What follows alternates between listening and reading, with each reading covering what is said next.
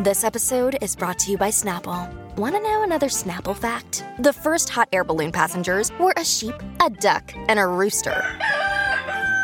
Ridiculous. Check out snapple.com to find ridiculously flavored Snapple near you. Hello, everybody. This is Marshall Poe. I'm the editor of the New Books Network. NBN listeners like to read books and buy them. So we thought we'd tell you that right now, our friends at Princeton University Press are having a remarkable site wide sale. You can get 50% off books, including ebooks and audiobooks, with the code 50, F I F T Y, at checkout until May 31. You can save some real money on Princeton University Press books. I encourage you to go there and check it out. Welcome to the New Books Network. Hello, and welcome back to New Books in Comics and Graphic Novels, a podcast channel on the New Books Network. I'm Dr. Elizabeth Woke, a host of the channel, and today I'll be talking to Dr. Amy Matthewson about her book, Cartooning China Punch, Power, and Politics in the Victorian Era, published by Routledge in 2022. Dr. Amy Matthewson has a PhD in history from the School of Oriental and African Studies at the University of London in the UK. Dr. Matthewson is a historian interested in representation through visual and material culture, in particular, the ways in which China and Chinese communities were understood by Western nations in the late 19th and 20th centuries. With particular interest in Britain's relationship with China, she's currently teaching history at the University of Iceland and loving it. Cartooning China, Punch, Power, and Politics in the Victorian Era explores the series of cartoons of China and the Chinese that were published in the popular British satirical magazine Punch over a 60 year period from 1841 to 1901. Filled with political metaphors and racial stereotypes, these illustrations served as a powerful tool in both reflecting and shaping notions and attitudes towards China at a tumultuous time in Sino British history. A close reading of both the visual and textual satires in Punch reveals how a section of British society visualized and negotiated with China, as well as Britain's position in the global community. By contextualizing Punch's cartoons within the broader frameworks of British sociocultural and political discourse, Dr. Matthewson engages in a critical inquiry of popular culture and its engagements with race, geopolitical propaganda, and public consciousness. This book will interest scholars and researchers of cultural studies, political history and empire, Chinese studies, popular culture, Victoriana, as well as media studies and comics based research. Dr. Matthewson argues that, and I quote, Punch did not create new visions of the Chinese, rather, they used familiar tropes to provide its readers with a sense of reassurance and stability in an ever changing and uncertain world of imperialism, global capitalism, and immigration. These caricatures signified a way to classify and understand, thereby rendering people, places, and objects less frightening and threatening. In this interview, Dr. Matthewson discusses the gentleman imperialist as illustrator and or editor, double topicality cartoons, and the voices we don't hear in popular media from the past. All right, Dr. Amy Matthewson, welcome to the show. Amy, I was wondering if you could start us off by telling listeners about your academic background and how you developed this topic. Yes, thank you for having me. I'm, I'm really excited to be here. Um, I came to history um, of Sino British relations almost by accident. Um, I originally wanted to pursue a PhD in Victorian literature, um, and I changed my major to history in my third year um, as an undergraduate um, student at the University of British Columbia in Canada. And I was absolutely fascinated by um, human interactions, but human interactions through through the centuries. And I suppose I was trying to understand um, the complexities of factors that determine so much in a person's life. So their gender, their race, their socioeconomic positions, for for examples. And looking back, um, I think I, I perhaps very foolishly thought that history would provide me with this very simple answer to these very complicated questions. Um, so I switched my field um, and I started to mm, kind of question more things more broadly. So a, a lot of what I'm interested in is where is knowledge coming from? Who creates it? Who constructs it? How is it disseminated? Um, how do we think we know the things that we think we know? Um, so then I came across these cartoons um, depicting Britain's engagement with China in the late 19th century. And any anybody familiar with this time period knows that this was a time period between um, that was that was highly contentious between the two countries. And so I was curious to know um, well, how do these seemingly um, jocular images reflect the brutality of war? Are they? Are they trying to dispel anxieties? Are they trying to make a point? What are they trying to say? Um, and so this is how I started to embark on on this particular research. Your story is both unique and a very relatable journey. um, so it's actually really easy, I think, to forget how completely different Victorian sensibilities were. And could you highlight for us some of those significant features of Sino British relations during the Victorian era and uh, how this could put cartooning China into context? Yes, I mean that's it's a huge question. Um, I, I, I, I was I was thinking, you know, where do I begin? Um, so I, I think um, just to contextualize things, I, am going to take you to the 18th century, um, where China had a, a, system uh, in place to regulate um, and restrict the conduct of trade with Western traders. Um, so they could only, um, the Western traders could only live in um, the southern port of China, a place called Guangzhou. back then it was called Canton. They couldn't bring their families um, and they can only remain for a few months of the year. But regardless of these restrictions, trade flourished. Um, commodities such as silk, porcelain, um, and especially tea.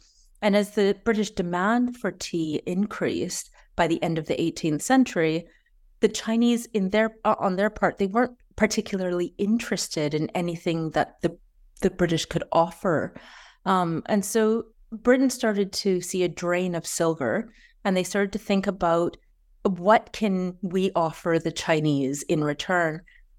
And what they found was opium. So it was opium that was grown in India. It was um, shipped to China, and um, this uh, meant that by the 1830s, the consumption of opium in China was rampant, and it affected the military.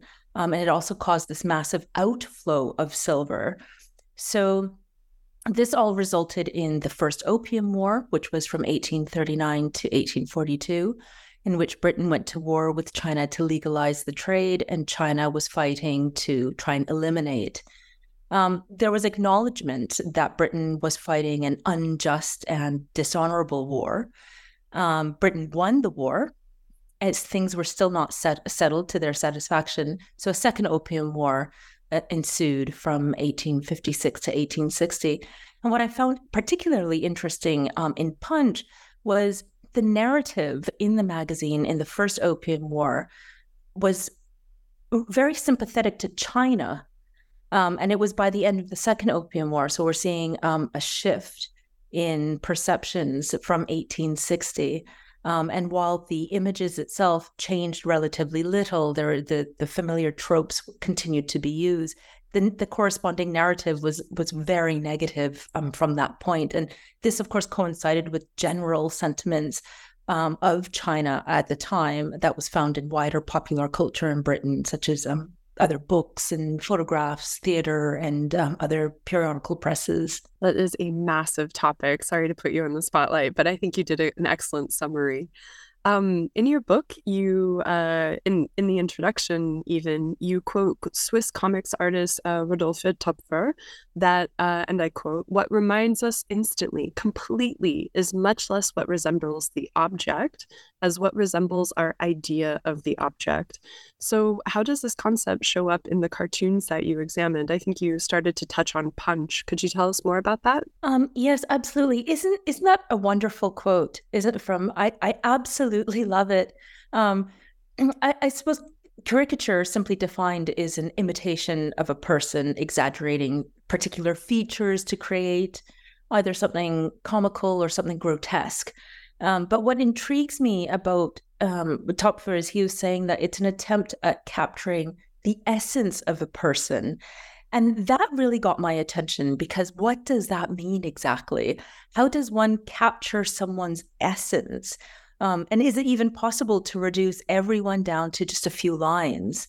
Um, so the radical liberal politician Richard Cobden, for example, he was famous for being extraordinarily difficult to illustrate. And he frustrated a lot of the cartoonists working at Punch because they complained he had no outstanding feature that they could exaggerate. So when he did appear on the cartoons, um, they had to write somewhere Cobden or Richard Cobden in order for, um, just in case viewers didn't know who they were trying to poke fun at. But so, so what does that mean? Does that mean that there are people out there without an essence? Um, and it, it really it really kind of got me thinking um, but what i think what Töpffer was saying was that all of that doesn't really matter what matters is our idea the concept of what that person or that object represents. And that's much stronger than than reality. And it's also tied to our understandings as well as our imaginings. So we've got different layers happening here. Um, Stuart Hall argued that kind of representation was a, a process to produce meaning, and we are always trying to fix those meanings in place, but but we can't. It's the meaning is is um, very flexible. It's unfixable. And, um, and so then trying to look at these cartoons and punch and looking at the Chinese at a particular time were these cartoons trying to lighten the mood if we're looking at some of the um, illustrations at a time of um, quite extreme violence? Um, are they dispelling anxieties? They're outwardly comical, um, but they're you know illustrating very unsettling events, um, and they're they're smoothing over the horrifying effects of death and destruction and, and atrocities that were being committed. Um, and they also have the tendency to create or reinforce stereotypes. And stereotypes are extremely hard to break once settled in the popular imagination. Um, education, of course, is handy in trying to remedy this. But um, the state of China studies in the UK specifically is not especially optimistic. Um, Professor Tim Barrett spoke um, at length about this. Um, so you could um, he's he's written um, it, he he's written an article, but it's also um, in a seminar series that he gave at um, Cambridge and his article is titled China in British Education. Um, and he traces the pattern of failure in China studies well um, from the 19th century. So he's, he gives quite a good glimpse of um, the field of China studies in the UK.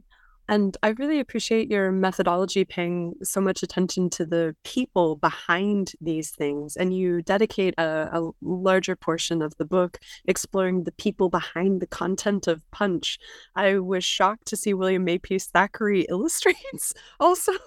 it took me a few minutes to be like, really? Um, among among many other examples. Um, and who do you think are the best examples of these personalities influencing the printed content? That's an excellent question. Um, each of the editors set their own tone to the magazine, so um, I'd be hard pressed to decide on the the editor that um, put their stamp that lingered on for decades after the editor had left.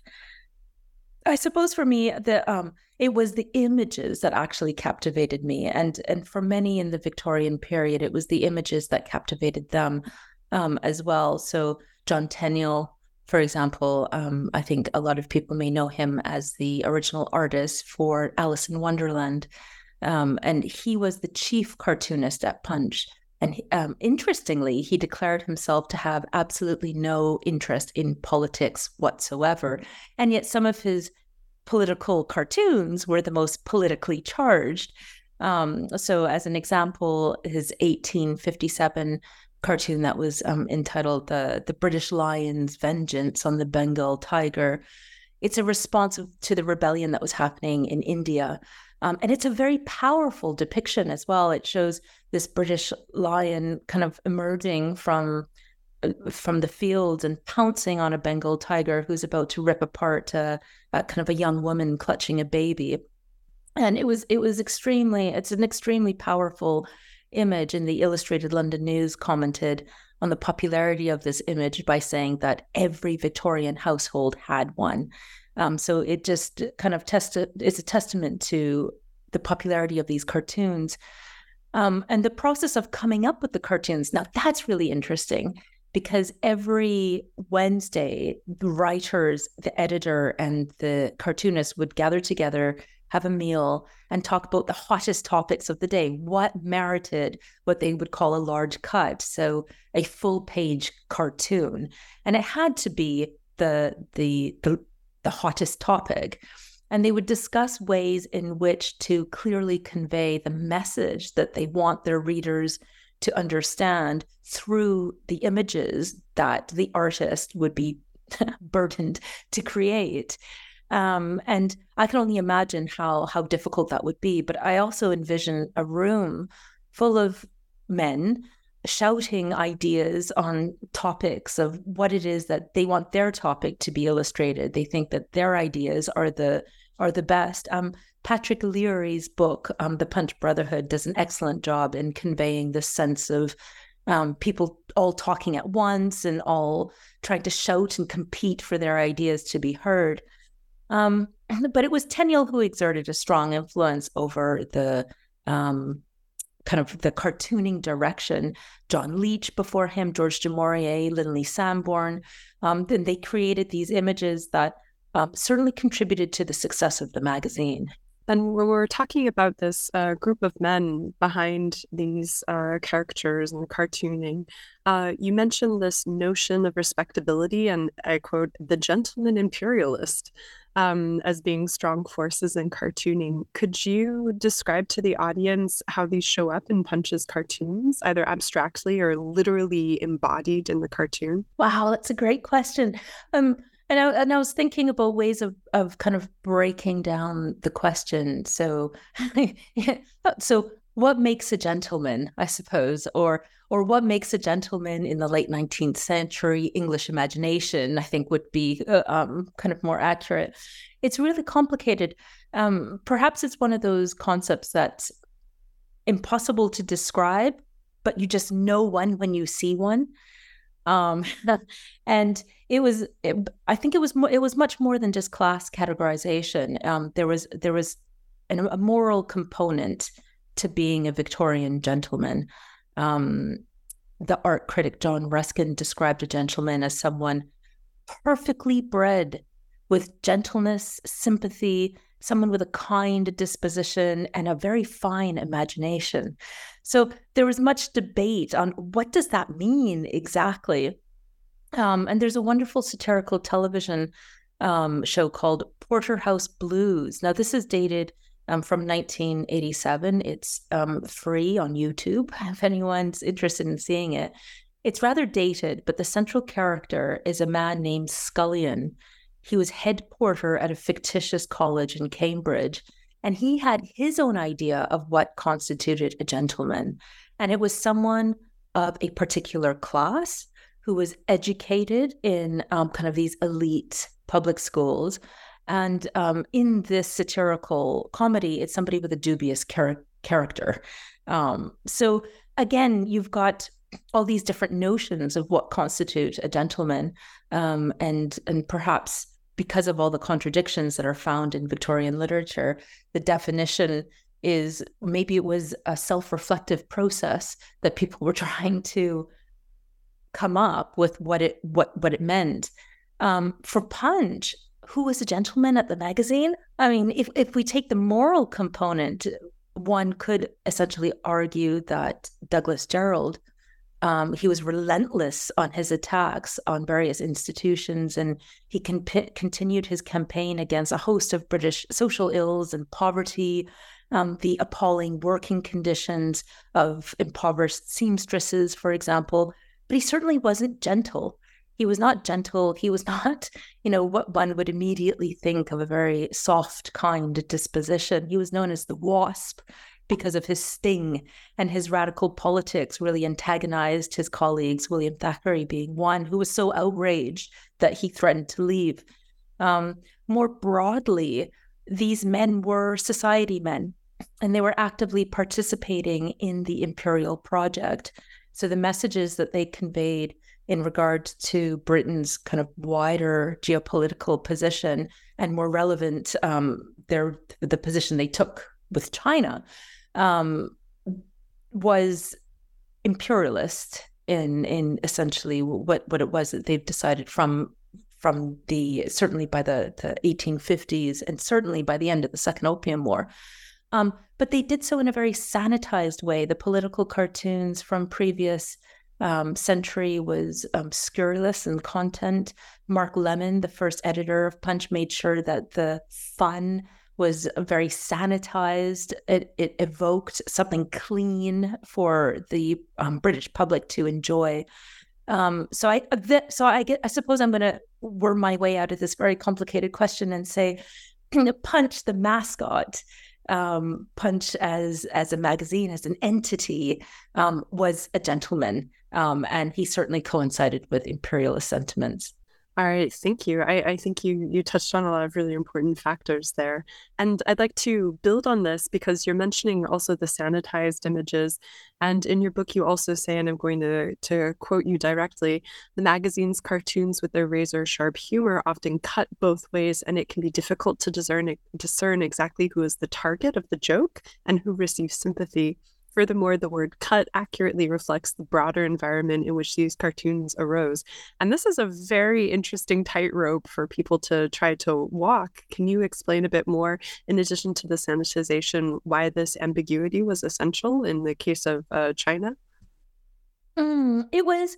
Um, I mean, I think the this kind of double topicality cartoon, which was um, what Punch was um, so famous for, it was it was really fascinating um, because the message was very clear, although they would be tackling um, two very different topics, sometimes of events happening in two very separate countries with very different political situations, and they they illustrated what was happening in such a way that the audience could immediately understand.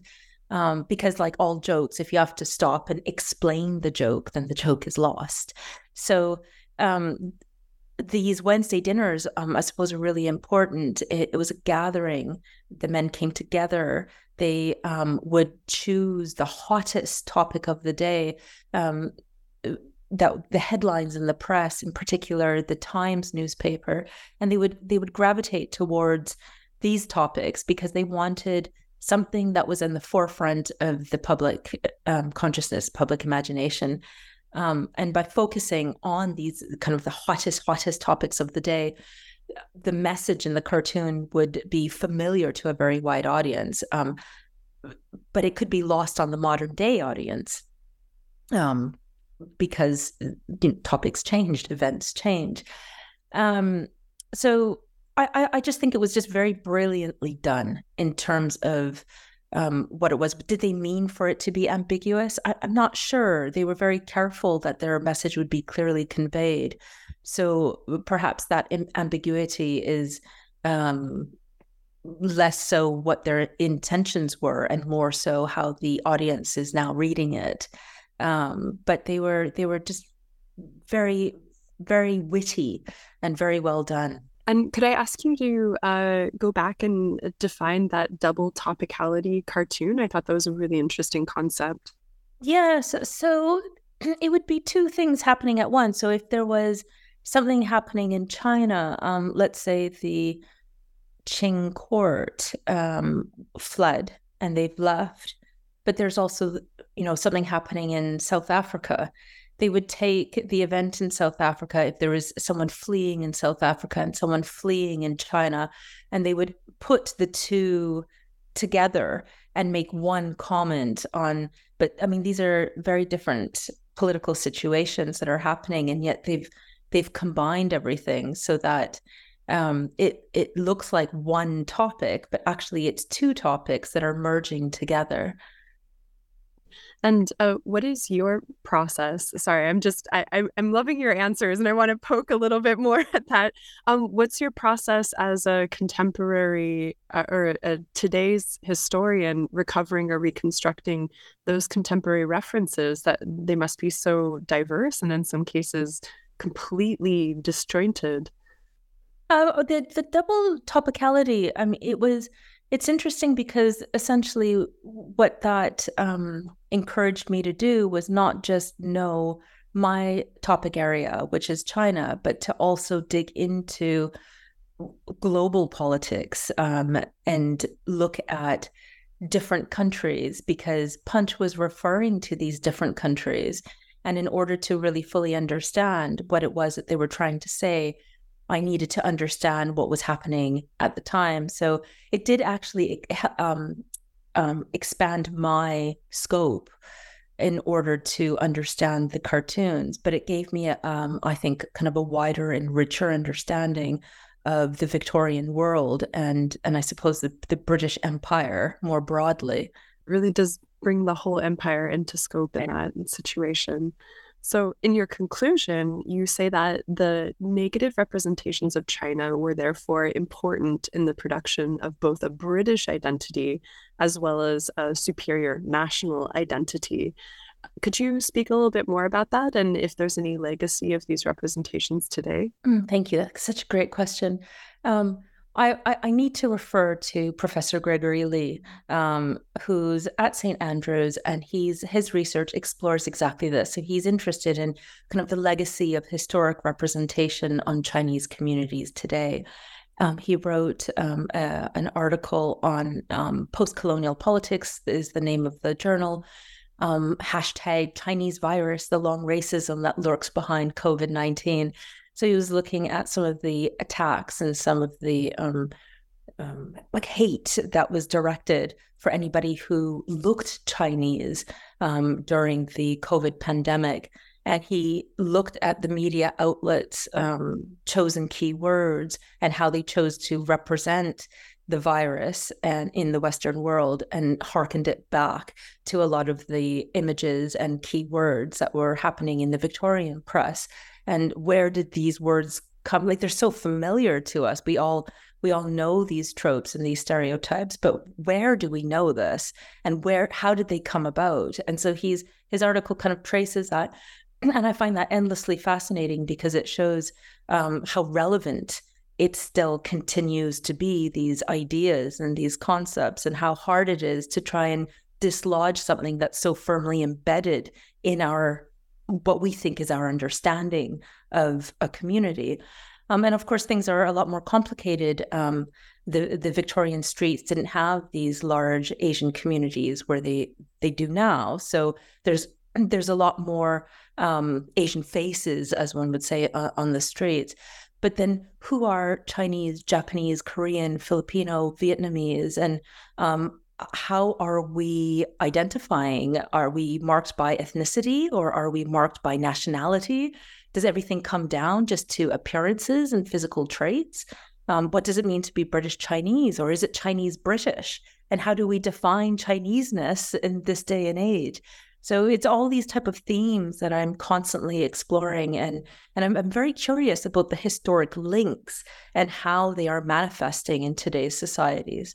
And uh, in your book, I really appreciated the level of transparency and reflection when you wrote that. Uh, and I'm going to quote you here During the course of this research, I have been unable to find the voice of an everyday Chinese person during the Victorian era in order to get a sense of the ways in which these images translated into treatment of the Chinese community living in Britain. That's such an excellent point. How did that influence your work? I, I was, to be to be very frank, I was disappointed that I couldn't find one one um, diary letter, so something. Um, the earliest kind of Chinese voice experience in Britain um, came to me in the form of Lao She. So Lao She was a, a writer. He was known for his satirical work. Between 1924 and 1929, he came to London. He taught Chinese at what is now the School of Oriental and African Studies, the University of London, and his experience was articulated in um, a book called Mr. Ma and Son. It's translated, um, so it reaches a wide audience. But it is a novel, and it's not an autobiography. But it does draw on his experiences living and working in 1920s London. So Anne Witchard has written about this in her book, Lao She in London. Um, and another Chinese voice is that of Chiang Yee, um, so he came to London. He also taught Chinese, also at the same university. Um, and he came in the 1930s And he's known for what was then quite popular books called the Silent Traveler books. Um, he was a writer, he was a poet, he was an artist, and he moved in British intellectual circles. Um, there's a really excellent book that's just come out called Yee and His Circle. It's an edited volume by Paul Bevan and Witchard and, and Da Zheng. So, as you may have noted, though, these are works dated the early 20th century. My period is the late 19th century. Um, so, does that mean that the experiences were the same? Were they similar? These are educated Chinese men coming to London. Um, some of the Chinese that were coming in the late 19th century were transient um, seamen who may have been illiterate. So the the situation was really different. Also, the environment was different. Britain was recovering from the First World War. Um, there was the negative impacts of the Great Depression. Um, so that would have affected labor. That would have affected social um, kind of social dynamics. So, but that's the closest thing I could I could find uh, the earliest voices I could find, which is um, yeah, it, it, I was disappointed. Oh, that's so interesting. Uh, but yeah, I can understand the the disappointment and and thank you for modeling that. um, historians are definitely allowed to be disappointed with uh, the results we find, right? Um, and could you please tell us uh, what projects are you working on now? Are you excited about anything? Looking forward to anything? Um, yeah, so I'm. I've been involved in a few public engagement activities. I I, I find them to be great fun.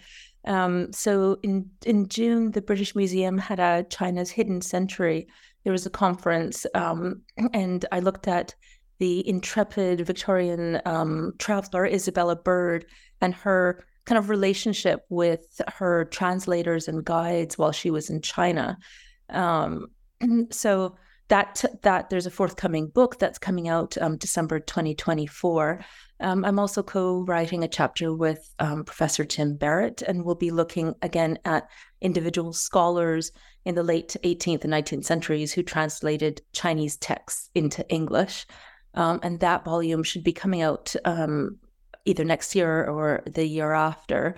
Um, I'm currently working with the Royal Asiatic Society. We co curated the Society's um, bicentenary exhibition so that opening night was a few weeks ago um, at the Brunei Gallery. For anybody who's in London, do come see. It's on till the 15th of December. Um, and we're finishing a booklet to correspond um, with the exhibition. Um, and my kind of bigger, wider, I guess, individual project is looking at representations of Chineseness on the Victorian stage. So I want to look at um, Aladdin pantomime and um, I'm just at the very initial stages of that and having kind of a lot of fun reading through the various translations of 1001 Nights and Aladdin. And it's set in China, but it's not a Chinese book. And kind of looking at all the the complexities within that. That's it's having a lot of fun doing that fascinating stuff to look forward to. Sounds great. Well, mm. uh, Dr. Matthewson, thank you so much for your time. Uh, it was lovely to talk with you today, and we're looking forward to hearing more from you. Thank you.